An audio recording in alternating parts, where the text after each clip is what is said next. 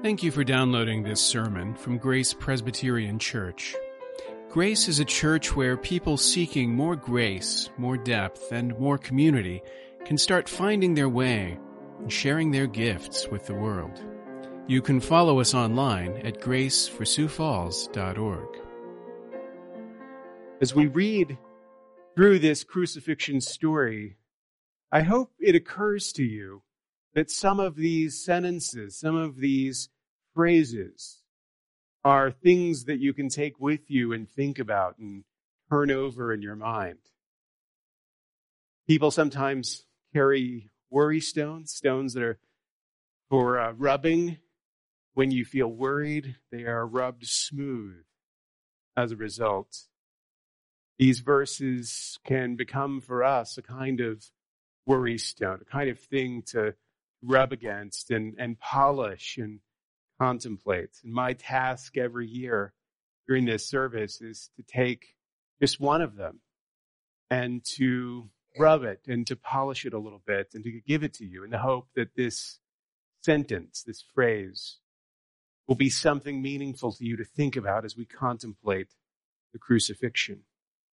And it occurs to me that in our first reading, at the very beginning of the story, there is a sentence there, easy to pass over because we're just getting started and we're looking forward to what comes ahead. But in this sentence, in verse 4 of chapter 8, we learn things, I think, that give us a way of seeing everything that comes afterwards. So this is John 18, verse 4. Then Jesus, knowing all that would happen to him, came forward and said to them, "Whom do you seek?" Father, as we turn your word over and over in our minds, pray that you would speak to us through it, that you would give us something to wrestle with, to contemplate as we approach Easter morning. In Christ's name we ask it. Amen. Obviously, when you read these words, the striking thing is the question that Jesus asks and what follows, the response that he gets, and what happens when he talks with the soldiers. But for just a moment, I want you to consider the other things that are in this sentence first. Before we look at the question, "Whom do you seek?" consider how much is contained in the sentence even before Jesus speaks. We learn two things about Jesus in this moment, two things that reveal a lot about who it was who sacrificed himself on the cross. First, John tells us he knew all that would happen to him. Here at the very beginning of this chain of events, of this catastrophic injustice, as Jesus is pulled into this process for the first time, from his first moment, he knew everything that was going to take place. Nothing was hidden from him. He knew all that would happen. From the very beginning of the crucifixion, Jesus already knows what is to come. Nothing will be a surprise to him. Nothing that happens, nothing that transpires. His arrest, being struck by the soldier, being forced to carry his cross, being nailed to it. No surprises for Jesus. No surprises to him. He sees it all. He knows it all because he is God in the flesh. And there is nothing hidden from him. This is not a surprise to him. This is, as John tells us, the reason that he came. He came so that these things might happen. There's something else that we learn, not only that he knew all that would happen to him, but that knowing all that would happen to him, John says he came forward. Jesus came forward to meet them. The soldiers came to arrest him, and Jesus didn't try to hide in the bushes of the garden. Jesus didn't disappear into the darkness. Jesus didn't make excuses. He didn't back away. When the soldiers came to arrest him and to take him to the cross, Jesus went forward to meet them. Jesus took the initiative. And that's important because when we think about the crucifixion, oftentimes it's easy to think of the crucifixion as something that was done to Jesus. That Jesus was a kind of victim of the crucifixion. That Jesus was caught up in it, an unjust victim. That terrible things were done to. But in fact, as we discover Jesus here, we see Jesus, not one the crucifixion was done to. Crucifixion was something that Jesus did. He came forward. He walked into it. He faced it head on. This was his work. It was why he was there. So he knew everything that would happen, and still he came forward. Still, he strode forward to meet it. And not only did he come forward, but he came forward with a question in the form of a challenge. To the soldiers who came to put him in chains, Jesus asks, "Whom do you seek?" And the way John narrates what happens next is astonishing. We read, "They answered him, 'Jesus of Nazareth.' Jesus said to them, 'I am he.' Judas, who betrayed him, was standing with them. When Jesus said to them, 'I am he,' they drew back and fell to the ground. So he asked them again, 'Whom do you seek?' And they said, 'Jesus of Nazareth.' He answered, 'I told you that I am he. So if you seek me, let these men go.'" It's interesting when you witness this turn of events and then ask yourself, who exactly is in charge here? When Jesus asks the question of the soldiers who've come to take him into custody, "Whom do you seek?" And they answer him, and he says, "Well, I'm the one, I am he." They're knocked over. They draw back and they fall down on the ground, powerless at his response. Did they even know who he was? When they went to the garden, did they have any idea? When the soldiers give the impression that they know who they're looking for, they've been given a name. And when they're asked, "Who have you come for?" they're able to answer immediately. They can name him. But do they know him? The soldiers and the officers who came to take Jesus into custody seem to have had no clue who they were dealing with. And their reaction shows that they don't. They're completely unprepared. When he responds, "I am he," they draw back and they fall to the ground. Those words that Jesus speaks, "I am he," are interesting. So, of course, Jesus would not have been speaking in English. And despite what you may be thinking, he also wasn't speaking in Greek, which is what John wrote his epistle in. But as we have a few clues here, when certain words from Aramaic are translated for us, like Golgotha, Jesus would have been speaking in Aramaic. So John is translating what he said into Greek. And in Greek, in order to give the response of Jesus, it's just two words, ego, eimi. Ego, eimi. Ego, like our word ego. It means I. I. Eimi is a being verb. And it means am. I am. Those are the only words that Jesus speaks. The he that is supplied in the English translation is implied, but is not actually spoken in John's text. And that's interesting. Because when you think about the response of Jesus, "I am," it of course reminds you of an earlier passage in John's Gospel, in John chapter 8. Jesus is speaking to the Jewish leaders, and they're talking about Abraham. And Jesus says at the end of that interaction in John 8:58, "Before Abraham was, I am." He speaks the same words. Before Abraham was, ego eimi, I am. When he says those words, he's accused of blasphemy. Because what he's just done is claim divinity, because "I am that I am" is the meaning of the covenant name of God that was revealed in the Old Testament. and to go around saying things like, before Abraham was, I am, in the minds of his critics, claiming to be God, taking upon himself divinity, which indeed is one of the charges that we saw was made against him. They think they know who they've come to arrest, but the actual knowledge, when it's revealed, prostrates them. You think about it, those words, I am, it's as if Jesus asks, whom do you seek? And they answer, Jesus of Nazareth, and he says, I am.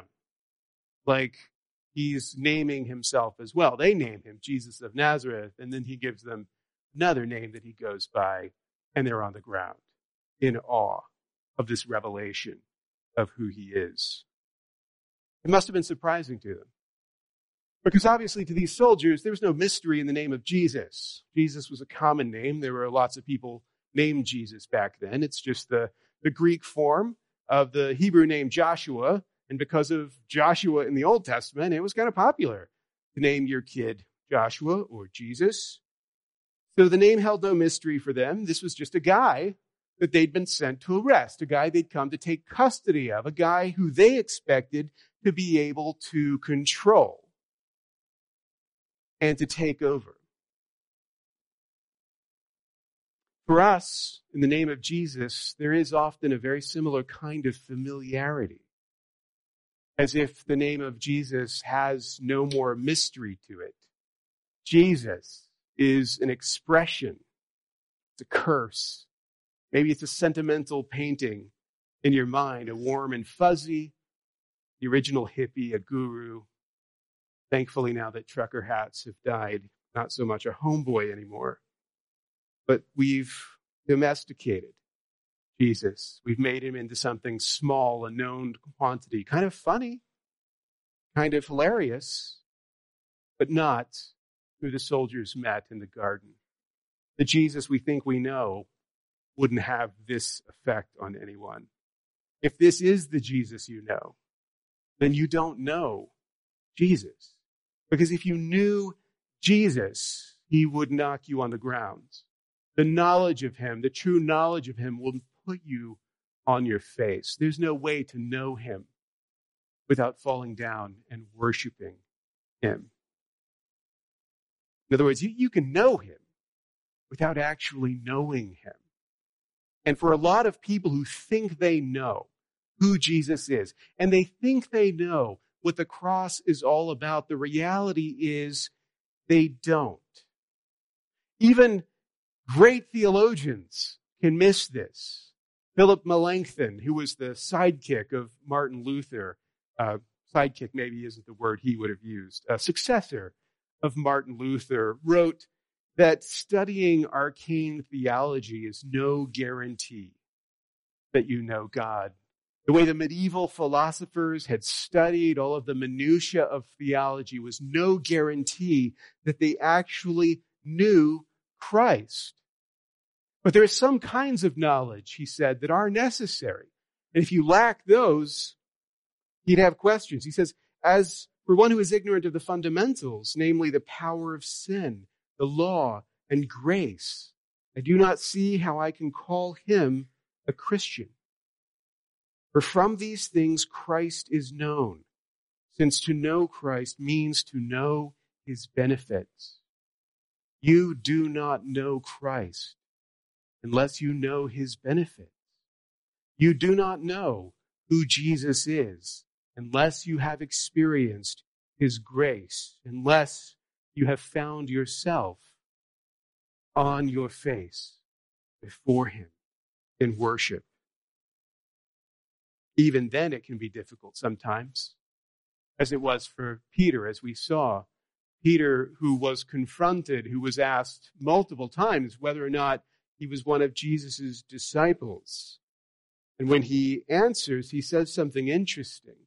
John gives us a briefer account, but if you look at Matthew's account of Peter's denial, he gives us a little bit more of the back and forth. And what Peter says is quite surprising.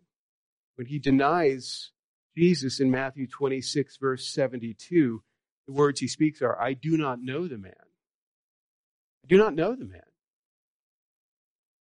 The similar kind of sentiment that we see expressed throughout. People are questioning Jesus. They're trying to figure out what he's all about. From the council and high priest to Pilate himself, everyone seems to be puzzled by who this person is. And now Peter himself says, I do not know the man. And we read those words and we see them as a hypocritical lie. Like he, of course, knows who Jesus is. He's just saying that to avoid being identified with him. Sure. But perhaps at the same time, there was some truth to it as well. Some unintended truth to the words, I do not know the man. Because if Jesus had known or been known by Peter as fully as he was known on Pentecost, would Peter have hidden himself?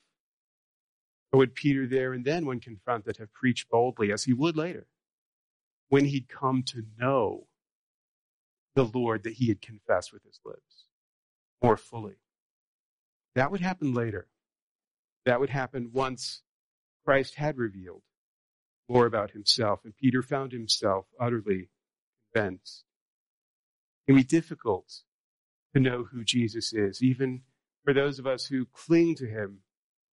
There can be mystery associated with him. Whom do you seek? Throughout this account of the crucifixion, this is the question, the essential question that all of the people who confront Jesus here really do have to face. Ironically, most of those people are questioning Christ, but remembering Christ's question in the garden, we can well imagine it turned on each of them, on the high priests, on Pilate, on the crowds. Who is it that you seek? Who is it that you're looking for? If not for Jesus, what king are you waiting for? If not this king? That's the question that the crucifixion asks. Because the story of the crucifixion reveals the identity of Jesus. If you want to know who he is, you just have to look at what he does. He knows everything that is to come, and yet he comes forward. And he endures death on the cross because he is love. That is who Christ is. That is who we are seeking. Sometimes when we call people to Christ, when we encourage them to accept the gospel, we might say something like, come to the cross. Come to the cross and know him. If you're seeking Jesus, come to the cross, and there you will meet him, as if the cross were stationary, fixed, and immovable, and it were necessary for us in order to find him to journey there and to find it. But the Jesus that we find here wasn't fixed and stationary and passive, so that he could only be found by those who sought him out. The Jesus we see here comes forward. The Jesus we see here carries his cross. The Jesus we see here comes to you because you cannot in your own strength come to him. Jesus came forward. He comes carrying his cross. He comes to you and he asks, whom are you seeking? And he gives us the power to know him, to know the fellowship of his suffering, to know the glory and power of his resurrection. And when the question is posed to us, he puts the answer on our lips by his grace. Jesus says to us, whom do you seek? Answer always, my Lord and my God. Thank you for listening. You can find more sermons from Grace and information about joining us for worship by visiting our website at graceforsiouxfalls.org. We also invite you to visit the iTunes store and subscribe to the Sermons of Grace podcast.